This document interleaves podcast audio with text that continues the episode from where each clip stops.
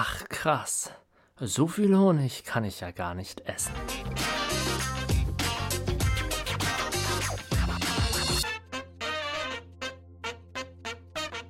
Moin und herzlich willkommen zu Innenkist, der sumsige Podcast von der Oster. Heute Folge 30. Honig vermarkten.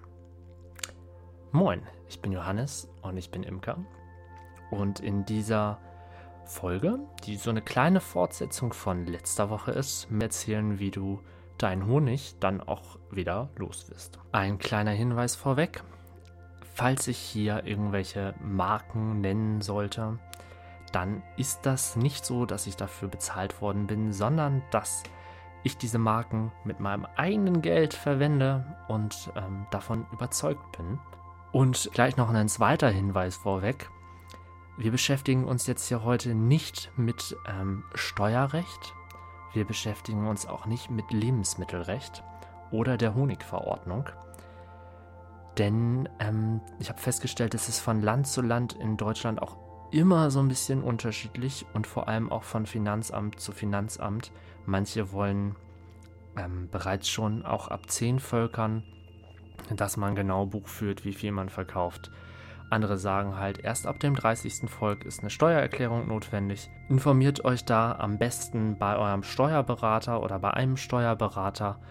Oder ähm, es gibt auch so Verbände der Landwirtschaft. Ähm, bei uns heißen die Landvolk. Ich weiß nicht, ob das überall in Deutschland so heißt. Die wissen auf jeden Fall auch Bescheid. Das ist deren Job. Fragt danach. Jetzt können wir starten. Genug Hinweise. Seid ihr bereit? So, erste Voraussetzung ist natürlich, man hat Honig. In diesem Jahr ist das ja auch ähm, schwieriger gewesen, genug oder ausreichend Honig zu bekommen. Hat man mal. Aber man kann sich ja trotzdem schon mal Gedanken machen, wenn ich dann mal Honig hätte, wo würde ich den Honig loswerden? Und grundsätzlich gibt es natürlich drei Möglichkeiten. Ich esse den selbst. Oder ich verkaufe an einen Abfüller oder ich kümmere mich selbst um die Vermarktung. Und wir wollen uns jetzt heute besonders den letzten Punkt anschauen mit der Vermarktung. Bei den Abfüllern kann man halt, also muss man den Honig halt einfach nur in den Eimer tun, dann wahrscheinlich Qualität prüfen lassen und dann an den Abfüller weitergeben, abgeben. Die holen den meistens sogar direkt bei einem zu Hause ab oder lassen den abholen. Das ist jetzt nicht so ganz kompliziert, da muss man nur mal ein bisschen googeln, dann findet man das schon. Aber Eigenvermarktung, da gibt es ja durchaus mehr Punkte, wo man sich mal mit beschäftigen könnte. Zunächst einmal sollte man sich fragen, wie möchte ich meinen Honig verkaufen? Komplett eigenständig, in meinem eigenen Glas, mit meinem eigenen Etikett, vielleicht eigenes Logo, hundertprozentig ich selbst?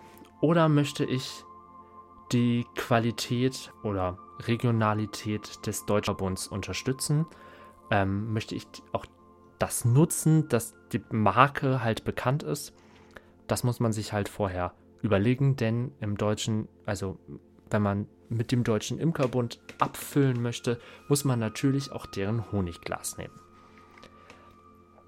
Für mich ist das zum Beispiel so, dass ich sage, das ist ganz nett, dass ihr ähm, das anbietet, aber erstens bin ich von der Designqualität des Logos oder des Etiketts jetzt nicht so überzeugt. Und zweitens finde ich diese, also wenn ich ein Glas mit einem wertvollen Produkt in die Hand nehme, muss ich das Glas auch Glas und Deckel wertvoll anfühlen. Das Glas finde ich total klasse. Mit der äh, eingravierten oder herausgearbeiteten Struktur, die da ist. Das finde ich total gut. Aber dieser Deckel, ja, ähm, nee, ist jetzt nicht so ganz meins. Also Plastikdeckel finde ich einfach nicht gut als Qualitätsmerkmal und habe mich deshalb für ein Eigenglas entschieden, also auch ein eigenes Etikett. Ich verwende ein Deep Rundglas für 500 Gramm, wobei das auch nicht 500 Gramm heißt, sondern die werden meines Wissens nach in Millilitern angegeben. Da muss man mal eben ein normales Honigglas mit Wasser füllen und rausfinden, wie viel Milliliter da reingehen und dann lässt sich das ganz leicht umrechnen. Oder die Leute im Fachhandel wissen auch Bescheid, wo 500 Gramm genau reingehen. Ja, also das Glas verwende ich mit Metalldeckel. Nächster Punkt, Etikett. Da gibt es ja viele verschiedene Hersteller. Ähm, gerade wer auf Instagram unterwegs ist, hat bestimmt schon äh, einige Anfragen bekommen, beziehungsweise oder Freundschaftsanfragen bekommen von Etikettenherstellern. Und ich gucke da auch immer ganz gerne und lasse mich inspirieren. Es ist jetzt allerdings so, dass ich deren Etiketten nicht immer um, also deren Designs, die kostenlos oder in Anführungsstrichen kostenlos angeboten werden, ähm, die finde ich nicht immer unbedingt so super prickelnd. Ich hätte schon halt einfach gerne was Individuelles, was, wo man sofort drauf, wenn man drauf guckt, ähm, das auch erkennt, okay, das ist mein Honigglas, das ist mein Honig. Es trifft es gerade ähm, einfach perfekt. Meine Schwester ist Mediendesignerin und macht halt auch ab und zu mal gerne ein bisschen Produktdesign. Boah, da war der Auftrag schnell vergeben.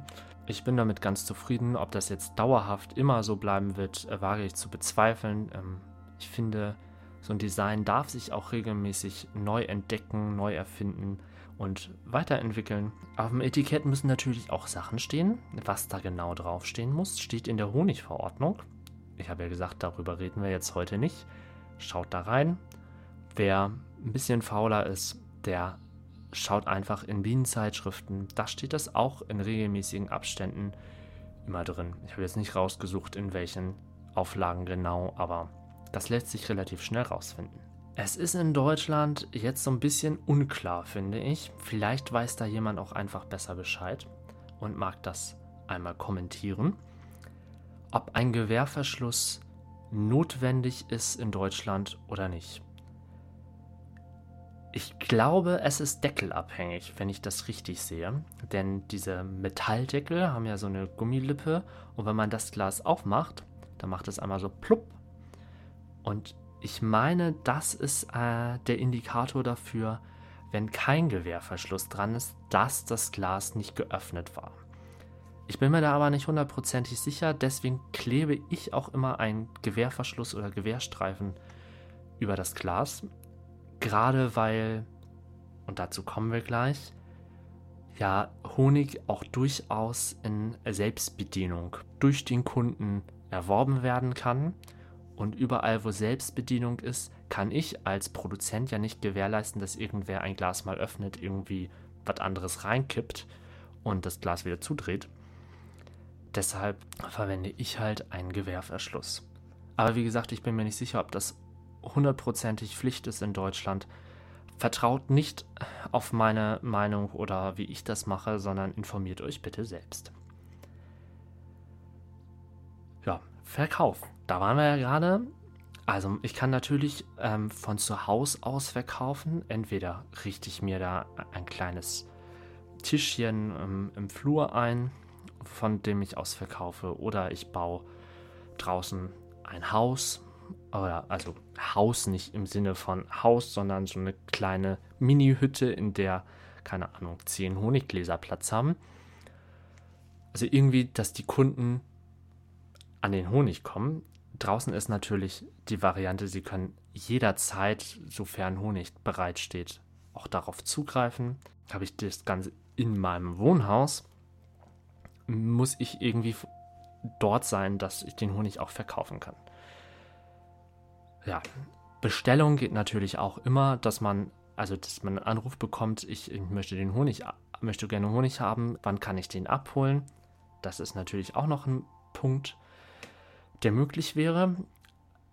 Aber so wird man vielleicht nicht seinen kompletten Honig los. Also je nachdem, wie viel Honig man hat und wie viel Völker man hat und ähm, wie viele Kunden man hat. Aber wir schauen uns jetzt nochmal weitere Möglichkeiten an.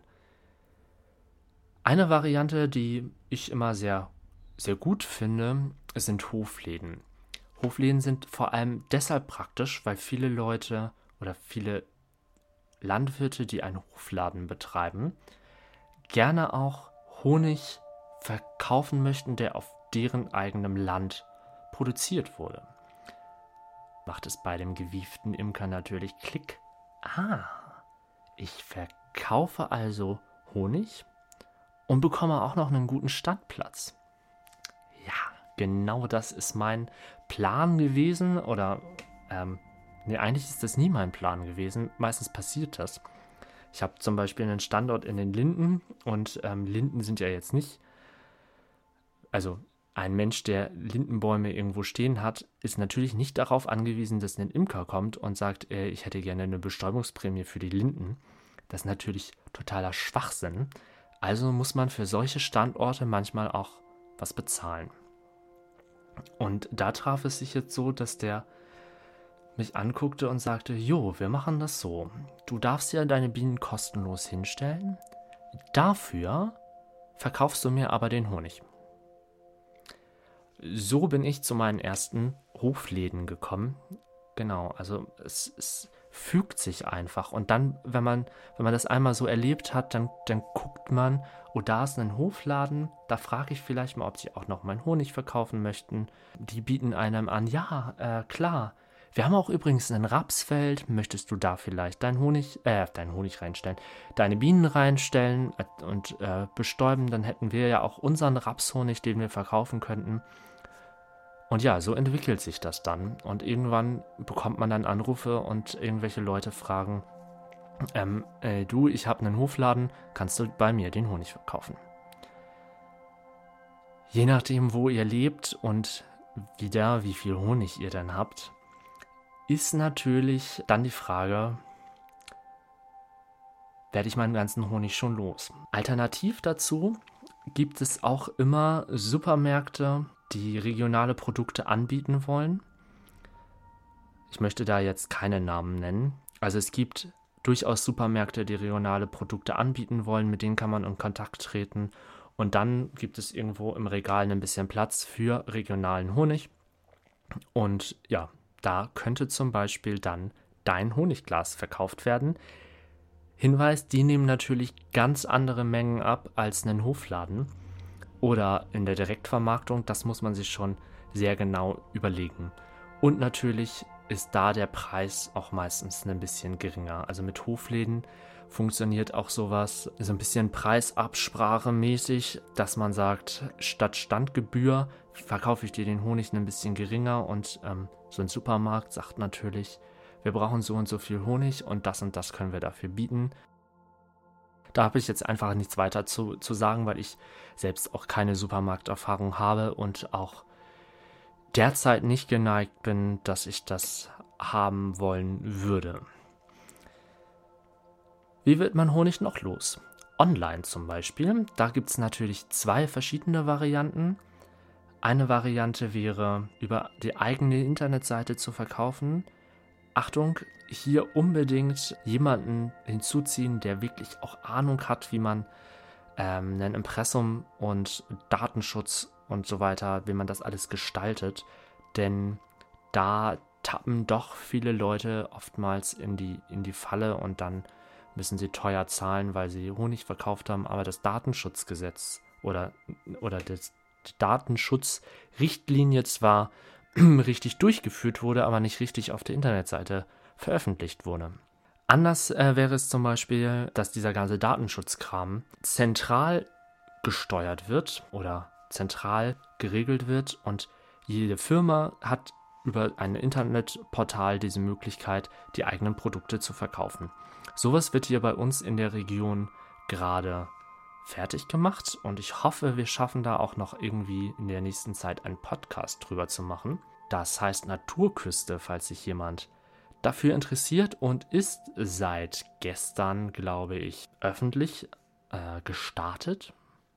Ähm, also gestern in dein Gestern, nicht mein Gestern, weil ich bin in der Zukunft, aber äh, in der, weit in der Vergangenheit und du bist in der Zukunft, aber ähm, ja, da ist es halt so, dass die der ganze Datenschutz über die Regionalmarke Naturküste läuft. Jeder einzelne Produzent hat die Möglichkeit natürlich den Datenschutz noch zu erweitern oder die, die Widerrufbelehrung und was weiß ich, was da noch alles zugehört. Aber grundsätzlich ist man abgesichert und verkauft einfach nur dort sein Produkt.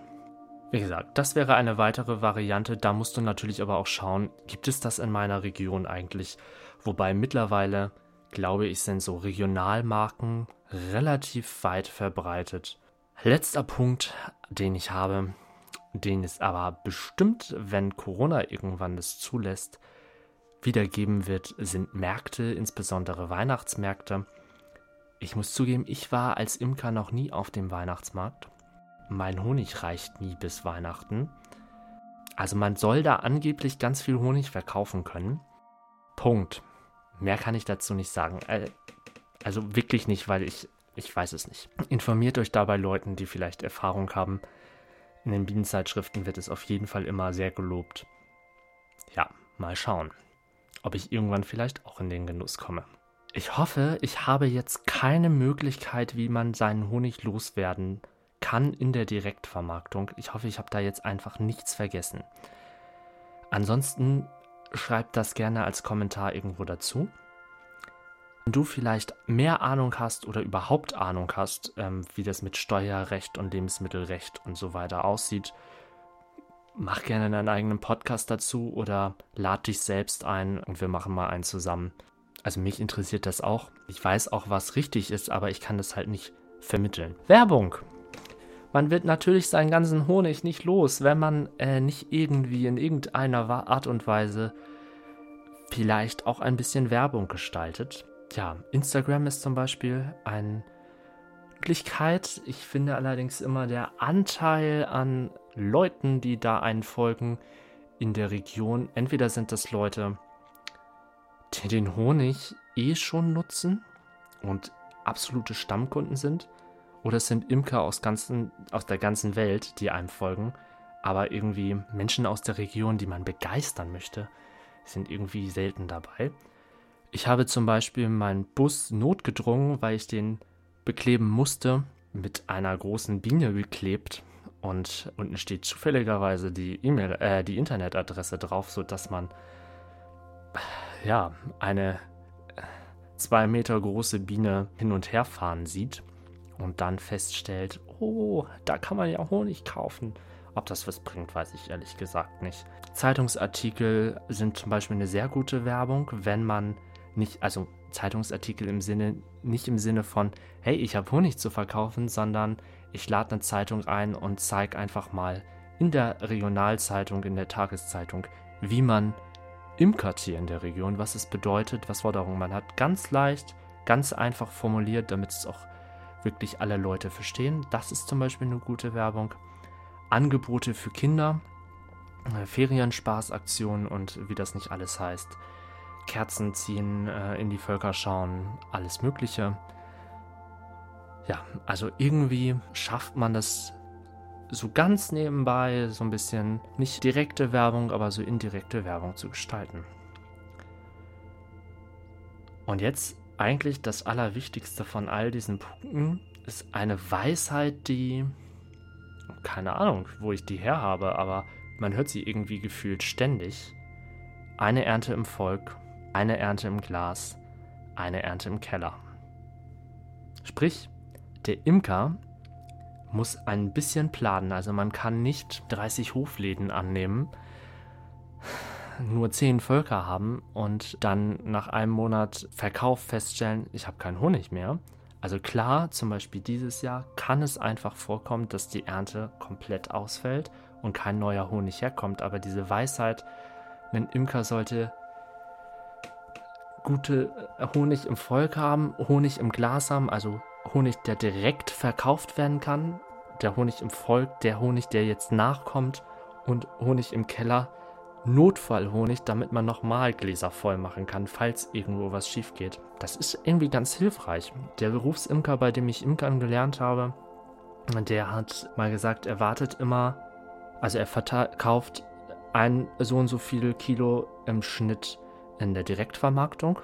Die stellt er sich beiseite die gleiche Menge oder ein bisschen weniger stellt er sich in den Keller Und was dann noch übrig bleibt, das verkauft er zum, an Abfüller oder an andere Imker weiter, sodass er, falls die nächste Tracht aus oder das nächste Jahr ausfallen sollte, hat er für die Direktvermarktung auf Fall noch Honig übrig. Falls jetzt neuer Honig kommen sollte, kann er aber dieses eingelagerte auch durchaus wieder weiterverkaufen an Abfüller. Das geht natürlich dann immer noch. Und zu guter Letzt muss man sich natürlich auch klar sein, dass der Honig, den man verkauft, nicht nichts kosten kann und auch nicht immens teuer sein darf, sondern ich glaube, das macht der Deutsche Imkerbund. Da wird, glaube ich, einmal jährlich oder so nach der Frühlingstracht auf jeden Fall so eine Preisrichtlinie, Preisorientierung rausgegeben, wie viel dieses Jahr an Honig geerntet wurde, gegenübergesetzt zu den Kosten, die man im Schnitt als Imker hat und was sich dann daraus für ein Glas oder 500 Gramm Glas, oh, schwieriges Wort, Preis ergibt, ähm, beziehungsweise was für ein Kilopreis. Ich meine, es liegt immer irgendwie so bei 6 Euro, ähm, je nachdem, in welcher Region man ist schwankt das natürlich so ein bisschen. Dieses Jahr ist, ich glaube, deutschlandweit der Honigertrag sehr schlecht gewesen. Da sind natürlich die Kosten viel höher. Ja, also wenn die, wenn die Emissionskosten hoch sind, dann ähm, muss natürlich auch der Honigpreis dementsprechend angepasst werden. Einfach um den Leuten auch zu zeigen, ich arbeite dafür, ich brauche irgendwie auch was zurück, dass man als Hobbyimker nicht 100% seiner Kosten zurückerstattet bekommt durch Einnahmen, ist klar. Allerdings sind wir als Imker ja eine Gemeinschaft und wir müssen halt, können den Honig als Hobby-Imker halt nicht so günstig verkaufen, dass die, die Berufsimker äh, notgedrungen den Preis anpassen müssen und günstiger machen müssen. Das ist aber irgendwie noch so ein Thema für sich selbst. Da können wir mal in ferner Zukunft drüber reden, wenn es euch interessiert. Ich finde einfach, macht euch über den Preis Gedanken, rechnet so ein bisschen so, dass ihr die Ausgaben auch irgendwie wieder reinbekommt, auch wenn es nicht hundertprozentig funktioniert. Oder macht es wie ich am Anfang, lasst die Einnahmen, packt die Einnahmen alle ins Sparschwein und irgendwann, wenn ihr eine neue Honigschleuder wollt, habt ihr im Sparschwein halt einfach das Geld dafür in Anführungsstrichen eingenommen und die Möglichkeit besteht einfach. So, ich habe schon wieder endlos lange gelabert. Ich weiß gar nicht wie lange, denn ich sehe im Moment hier gerade nicht, wie weit die Zeit vorangeschritten ist. Lange auf jeden Fall. Wir beenden das Ganze jetzt hier und ich hoffe, dass die nächsten Podcast-Folgen wieder ein bisschen kürzer werden. Schreib mir aber gerne in, der, in die Kommentare, was du für Erfahrungen gemacht hast mit der Honigvermarktung, wie du das machst, ob im Dipglas oder ähm, im Eigenglas, über Abfüller, eigene Vermarktung, nur selbst den Honig essen. Schreib mir das gerne. Ich freue mich auf jeden Fall über jeden Kommentar, jede Antwort. Und wir hören uns nächste Woche wieder. Es geht nicht mehr um Honig, aber so ein bisschen, aber so ein bisschen in die Richtung Chaos-Theorie oder so. Nun ja, wir hören uns nächste Woche wieder. Bis dahin, mach's gut und lass dich nicht stechen.